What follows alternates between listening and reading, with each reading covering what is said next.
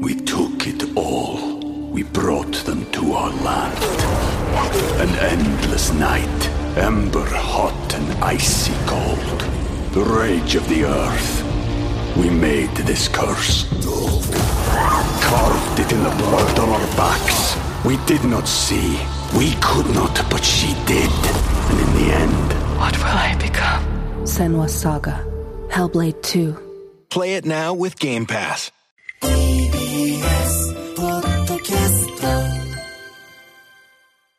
カン、コーヒー買ってきて。よし。いい声。言えました。あのーそのね、結構ね、単がかか引っかかるんですよ。あ、そうだったんですか？そうなんですよ。だからちょっと今日、今日はあの、あの、単の切れが良くなる薬を飲んできて。え、この、この泣きこのためにですか？コーヒー買ってきてのために。あらーこのエコーっていう書いてあるところのために。えーはい。ありがとうございえ、います。とんでもないです。これから絡むかもしれません。さあ、今週も始めましょう。缶コーヒー買ってきて。略して缶コーヒー。はい缶コーヒーの缶は草冠の缶でお願いします。リスナーの皆さんから寄せられた調査依頼に対し、月曜コネクトのスタッフと優秀なるリスナーの皆さんが総力を挙げて何とかしますよというコーナーです。そしてですね、今日は先週やりました調査報告の続報です。はい。依頼者は福岡市40歳女性ペカ子さん、えーペカ子さんが子供の頃に使っていたカセットデッキパンプキンを写真でもいいので一目見たいということでリスナーの皆さんに情報を募集したところ1週間で19人の方から情報が届き、先週の放送ではこれじゃないかなというカセットデッキを4つ紹介いたしました。はい。まあ、こちら今は僕らの元には写真があるんですけれども、えー、とソニーかな？ソニーのマイファーストソニー TCM4300、え日立 TRK122 そしてナショナル RQ304 カペット、はい。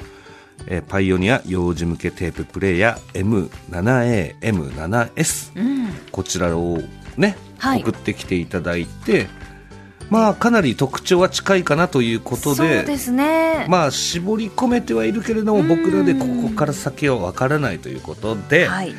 先週の放送後、この4つのカセットデッキの画像をペカ子さんに送ったところ返信がありました。はい。で、このメールが来ております。こちらレンゲさん、ちょっとよろしくお願いします。はい。はい。ありがとうございます。えー、菅さん、レンゲさん、大変お世話になっております。はい。こちらこそです。えーたった1週間で19人もの調査員の方々が情報を寄せてくださったこと、大変感謝しています。ありがとうございます。ありがとうございます。皆様のおかげであの時代いろいろなメーカーからあんなにポップで可愛く使いやすそうなカセットデッキがたくさん販売されていたことを知り当時の電気屋さんへ出かけてみたくなりました、皆様が寄せてくださった写真を拝見し白熊ペクチンさんが教えてくださったパイオアパイオニアの幼児向けプレイヤーがとても近いように思いました、オフホワイト色や黄色の色味が私の記憶のものにかなり似ています。はいはい。しかし、私のパンプキンはもう少し奥行きが薄いイメージで、スピーカーが赤色な点もしっくりこなかったのです。本体はむしろカペットの形に近そうです。でも、イラストを描いた時点では曖昧だったんですが、この M7A、M7S のように前面にスピーカー、上部から差し込むタイプという形状のデッキが実際にあったということが分かり、パンプキンもそのような形式なのではないかと思いました。はい。本体がオフホワイト、スピーカーの部分が黄色かな。うん。かっこ、父にも画像を送り確認してもらいましたが、ピンとくるものがないとのこと。うん。電池式でアダプターはなかったそうです。普段そんなに連絡を取らない娘がこまめに昔のデッキについて問い合わせるため少々警戒しておりました。笑い。このき、えー依頼をきっかけにご自身の記憶の引き出しを開けて懐かしんでくださった方がいらしたことが嬉しくて、依頼してみてよかったとほっこりした気持ちになっています。本当にありがとうございました。はい。追伸、前回の放送、何か育成してますか？のテーマで読んでいただいたカタツムリですが、かっこ、えーこちらは、あの、息子さんを、えーペカ子さんが幼稚園へ送りに行って、帰宅して洗い物を始めたら、お皿に小さなカタツムリがいたっていうはいはい。メールですね。おっしゃってましたね。えーうん。はい。子供たちもとても興味を持ったので観察用の水槽を買ってきて育成しています、ほう。おう5歳の息子に名前を決めていいよと言ったらなかなか難しそうにしていたので、はい。7月3日に見つけたからななみちゃんはどう？おーいいね。いいですね。ねあるいはシンクにいたからシンくんおーいはいですね。などと聞いてみましたがダジャレ結構好きですねねどちらも秒で却下されました。秒で、えー7月だからという理由で提案したセブンとジュライ英語ですね、うん。という響きが気に入ったようでさらにレンゲさんのおすすめしてくれたツムリという名前もうん。いいねと言いました、あら、もろ。そしてその結果赤ちゃんの時がジュラでう。ん子供になったらつむりくんで、うん。小学生になったらセブンという。そう出世魚みたいなシねステムでえ。えーまさかの成長によって名前が変化するパターンに決まりました、子供の発想には驚かされます。大きいの限界が小学生というところもあえて突っ込まずに起きました。また私がしれっと年を重ねたことに気づいていただきありがとうございます。缶コーヒーとともに不惑のよそじを歩み始めました。ラジオネームペカコなるほどね。ありがとうございます。ありがとうございます。そうかカタツムリの名前は決まったということだけれども。でもちょっとカセットデッキは近いけれどちょっとと違違うなるほどね。だからもうこの中に僕らはあるのかなと思ったけど近かったけれども違うと。違うそうなんですよね。そうそう写真だと白熊ペクチンさんが教えてくださった、えーパイオニアの、えー幼児向けテーププレイヤー M の 7AM7S が近いかな。しかし、えー本体はカペット、あナショナルの RQ304 カペットのが近いかな。オレンジなのようね。ーん。で丸みが少しある感じのね。まあそんな中ですね、はい。調査報告はまだ終わってないんですよ。あら。はい、はい。先週の放送後こんなメールが届いていました。こちらの方もレンゲさんちょっとお願いします。はい。石山様、菅様、スタッフの皆さん、こんにちは。こんにちは。こんにちは。いつも楽しく拝聴しています。ちょっと前まで小学校教諭のラジオネームアップセッターと申します。ほう。7月3日の放送でペカ子さんからの依頼カセットデッキパンプキンについて何件もの情報が寄せられ内容が紹介されていました、うん。しかし残念ながら寄せられた情報はどれも聞いていて間違いだと思いました。ほうなぜなら私にもカセットデッキパンプキンの記憶があるからです。ほどうもリスナーさんも、うん。またペカ子さん自身もパンプキンとはペカ子さんが勝手につけた名前だと思っていらっしゃるようですが、はい。そうではありません。ほう確かにパンプキンという愛称名のカセットデッキが存在したのです。ほ色形デザイン機能などペカ子さんの記憶と私の記憶はほとんど一致します。うほうほうほもしかすると持ち手の部分のあたりにグリーンがアクセント程度に使われていたかもしれませんがその点は記憶が曖昧です。ううん。私がパンプキンを見たのは東京大田区にかつてあった区立幼稚園でです。すごいはっきり覚えてるね。具体的ですね、うん。1981年のことです、この年私は次年度に小学校の教員になるべく、えー幼稚園で、えーアルバイトをしながら介介助の、えーアルバイトをしながら、うん。通信教育とスクーリングで小学校教諭の免許状を取得していたのです、うん。だから年も間違いないと思います。うん。パンプキンは園児が自由に使える機器として保育室に置いてありました。わかりやすい操作ボタンで小さく軽く、園児がよくいろいろなところに移動させて音楽をかけていたことを覚えています。うん。と、すみません。情報はここまでです。これだけいろいろとパンプキンの記憶がありながら、私もネットを駆使してどんなに調べても、やっぱりパンプキンを見つけることができませんでした。ソニーだの、JVC だの、松下だのといった有名メーカーのものではなかったような気がするんですが、もうあるんだねあるんですね。アップセッターさんありがとうございます。パンプキンという名前のカセットデッキがなんかこうテンション上がります、上がりますね。なぜなら私にもカセットデッキパンプキンの記憶があるからですって お話の始まりみたいで、ねえ。1981年にあった。相性名相性名ということはあの品番とかは例えばそのな、うんえっ、と AB の、えー、ハイフンなんだろう123とかはいはいはいかもしれないけれどやっぱりそのなんだろうな、えー製品の相性名。うん。カペットみたいな感じでうん。パンプキンっていうのがあったのあかね。ったみたいですね。だってかぶんないよねそんな偶然。なかなかね、しかもデザインも近そうですよね。はい、うん。まあ、そしてですねカセットデッキパンプキンについて他のリスナーさんからも情報が届いているのでご紹介いたします、はい。え高木さんからですね。初めてメールいたします今でもあればいいのにと思う懐かしいパンプキンが前回のコネクトで話題になっていましたがはい。学研が販売していた幼児用カセットデッキパンプキンのことだと思います。ほ幼児教育現場幼稚園や保育園に販売されていました、当時ほとんどの幼稚園にあったのではないでしょうか。私は公立幼稚園の勤務でした。クリーム色にオレンジがアレンジされていて、20センチ四方ほどの丸っぽい四角い幼児が持ち運べるカセットデッキです。カセットテープはデッキの上からトースターのような感じに入れます、するとセットされて音が出ます。スイッチは上部にあり巻き戻し停止。停止するとカセットが自然にトースターのパンのように出てきます。ううん。操作はこのスイッチだけなので幼児が手軽に操作できます。歌やダンスなどいろいろな場面で使っていました我が家でも子供たちが使っていました。依頼者さんにお伝えいただけると幸いです。そしてねもう一通届いております。はい。続いて豊島区のボギーペースさん。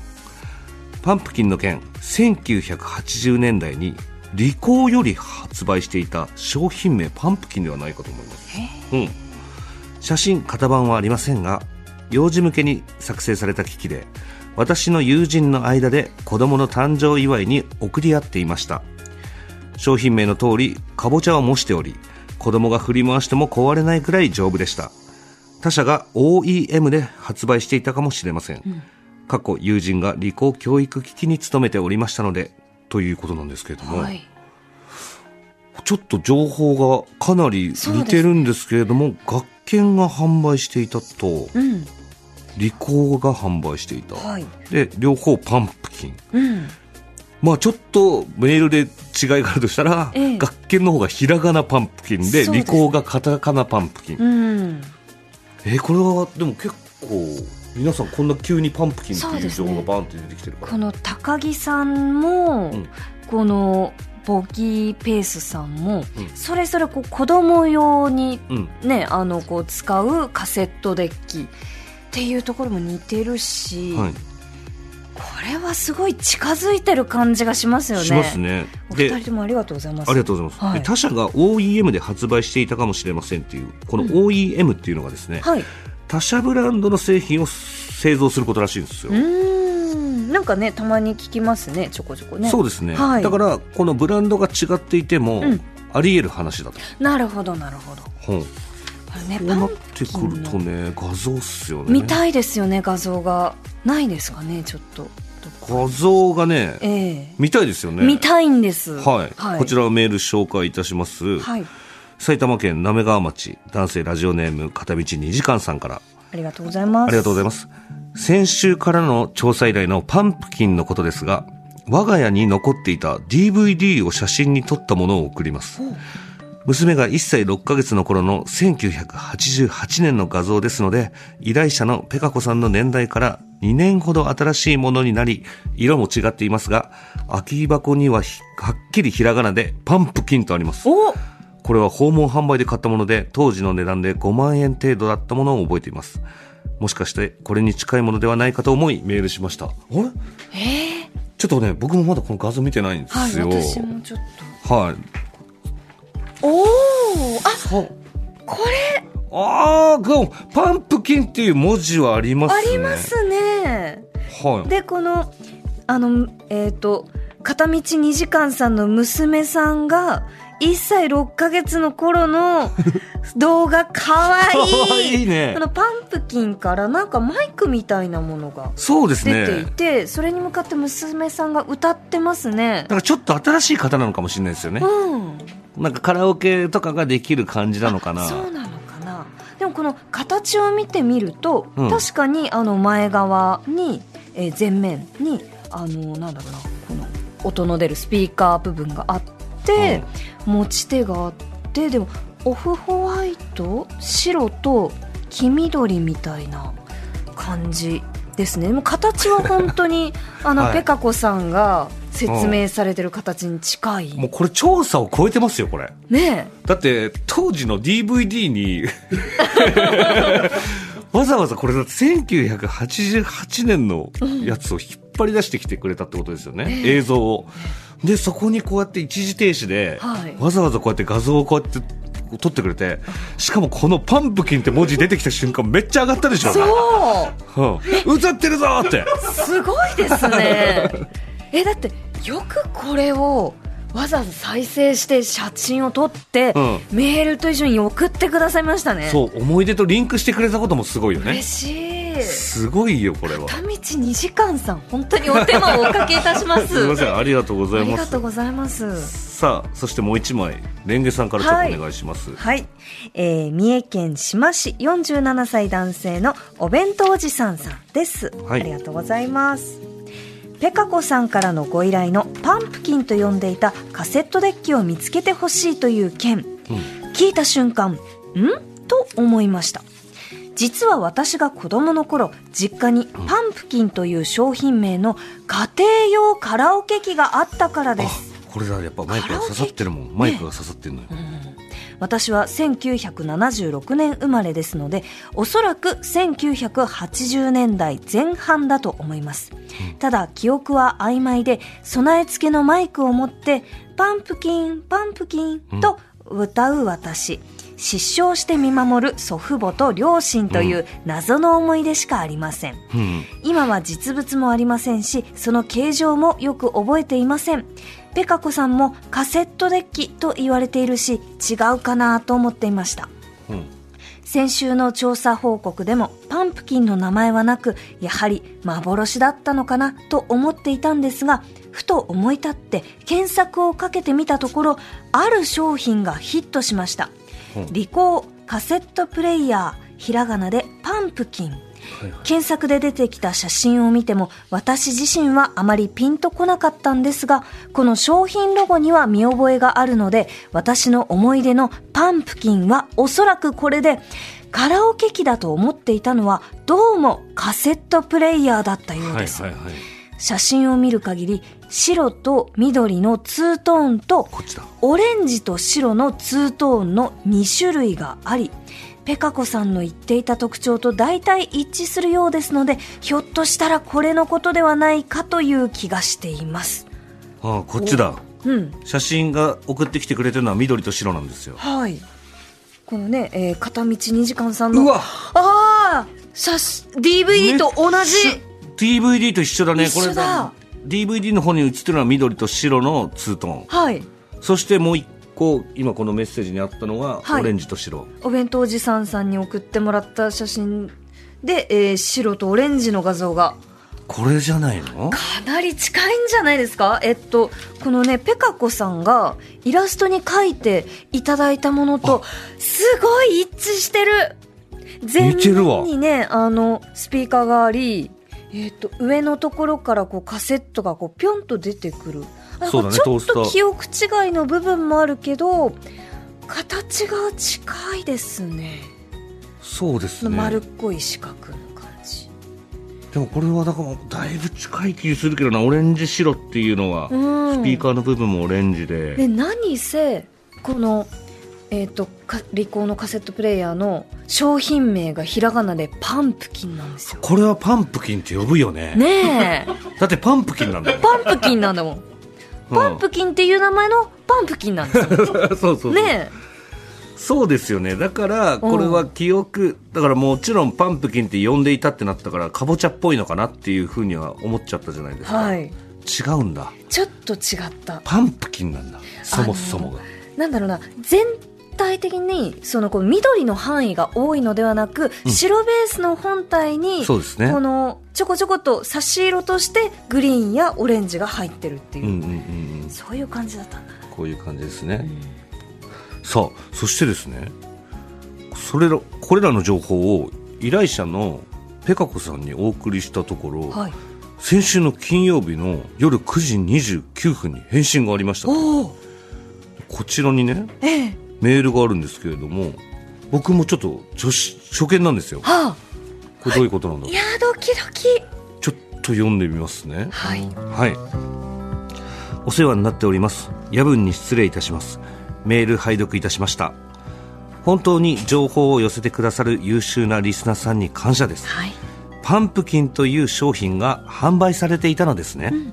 私の曖昧な記憶のせいで送っていただいた画像を見て、これだという確信を持てなかったのですが、上部からカセットを入れる形式、私の記憶しているオフホワイトとオレンジの色味が合致しています。サイズ感、子供が持ち運べる軽さというところもかなりグッときます。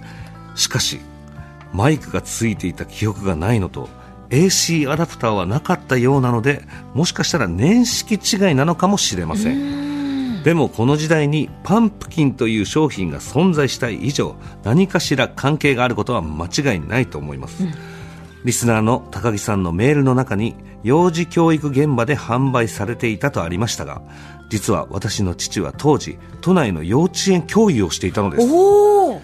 たくさんの幼稚園で使われていたものならば勤務していた幼稚園でその存在を知り購入したのかなと思いました、私のもやのかかった記憶からでは到底たどり着けなかった情報です。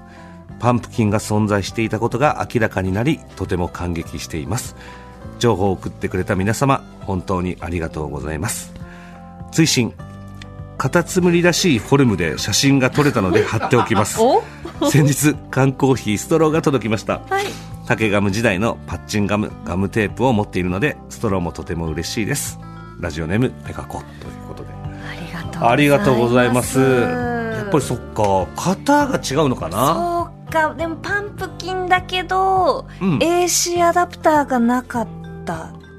えっ、とそのペカ子さんのものは AC アダプターがなく電池式だったっていうところと、マイクがついていた記憶がないっていうところでちょっと違うかな。でもパンプキンはある。あるんですよ。でもマイクは抜けるますね。この形状で言ったらマイだクはついてないんですよ。そうです今手元にある僕らの写真だったらマイクついてないんですよ、このパンプキン。ええ、マイクはこの抜き差しできるものみたいですね。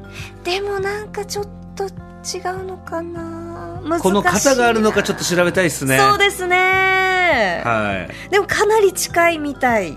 そうですのねあのお父様、えっとペカ子さんのお父様が幼稚園の先生をされていたっていう、うんうん。うんこも近いですしね。ねそれでパンプキンなんだもんな。えそして、はい。カタツムリの 今名前はきっとまだジュラかな？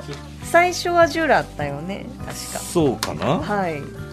えーカタツムリらしいフォルムで写真が撮れたので貼っておきます。はい。カタツムリらしい。本当だ。えっ、と殻からニョキッとこ そう体が出ていて、なんか快適そうですね。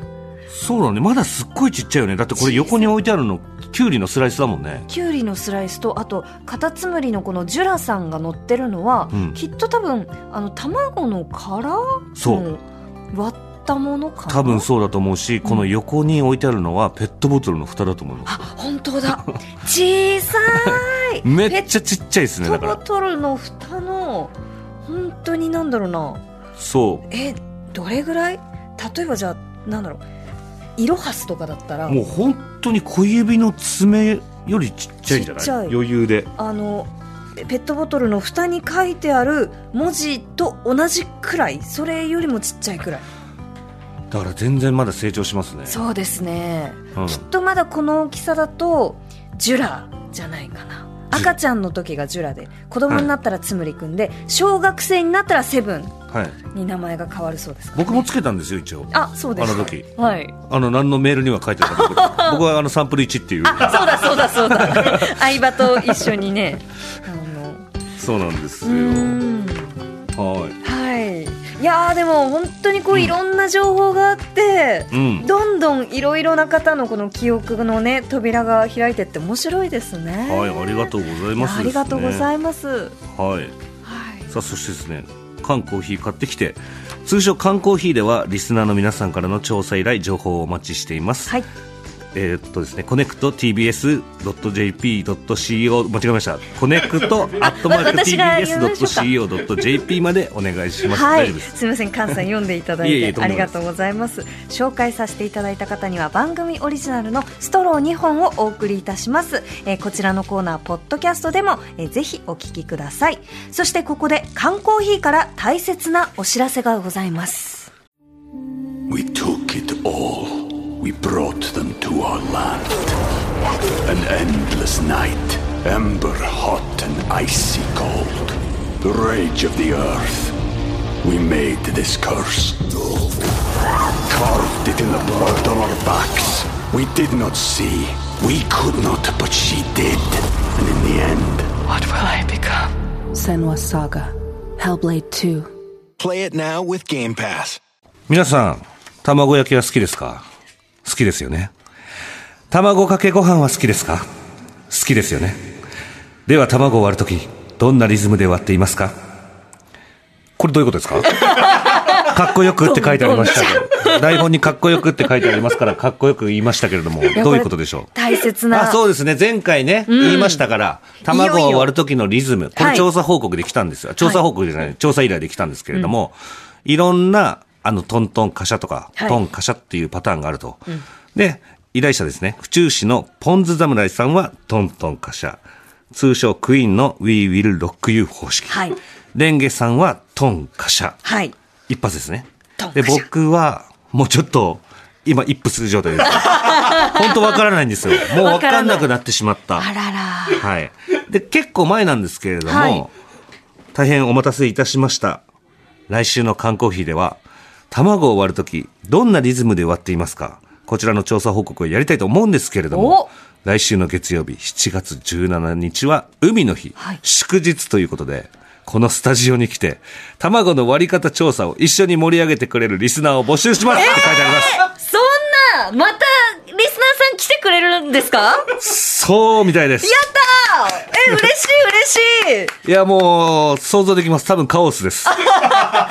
みんなでね今こう卵が高いって言ってる中、はいその卵をみんなで割ろうっていうそうですね。ありがたい企画ですねそうなんですよ。んそれですでにですね、依頼者さん、ポン酢侍さんですね、のスケジュールは抑えてあるので、あと3名くらい。3名か3名くらいです見てね。ほしいはい。はいこちらの方よろしくお願いしますということなんですけれども。えーメールは応募、あ、応募はメールでお願いいたします。はいえーメールの件名に、缶コーヒースタジオ希望と書いてください。えー本文には、住所、氏名、年齢、電話番号、そして、あなたの卵の割り方をぜひ書いてください。はいえー宛先はコネクトアットマーク tbs.co.jp まで、締め切りは今日の深夜0時までにお願いいたします。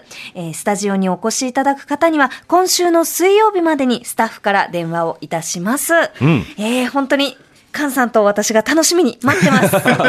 トンカシャカトントンカシャカ。カオスだろうな。ねえ。以上、缶コーヒー買ってきてでした。